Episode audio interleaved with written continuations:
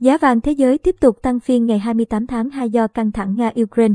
Trong phiên giao dịch ngày 28 tháng 2, giá vàng giao kỳ hạn tại sàn COMEX của thị trường New York tăng khi căng thẳng địa chính trị ở Ukraine tiếp tục leo thang.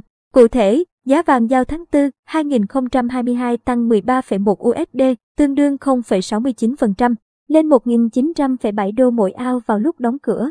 Giá vàng thế giới tăng 5,8% trong tháng 2. Không có dấu hiệu giảm leo thang giữa các nước phương Tây và Nga khi Mỹ cùng với các đồng minh bổ sung thêm các lệnh trừng phạt mới đối với Nga vào cuối tuần vừa qua. Trong khi đó, các cuộc đàm phán giữa Nga và Ukraine vẫn chưa có kết quả.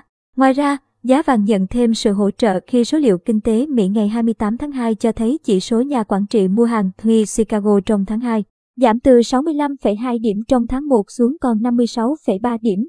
Cũng trong phiên giao dịch này, giá bạc giao tháng 5 năm 2022 tăng 34,9 xu Mỹ, 1,45% lên 24,36 đô mỗi ao lúc đóng cửa.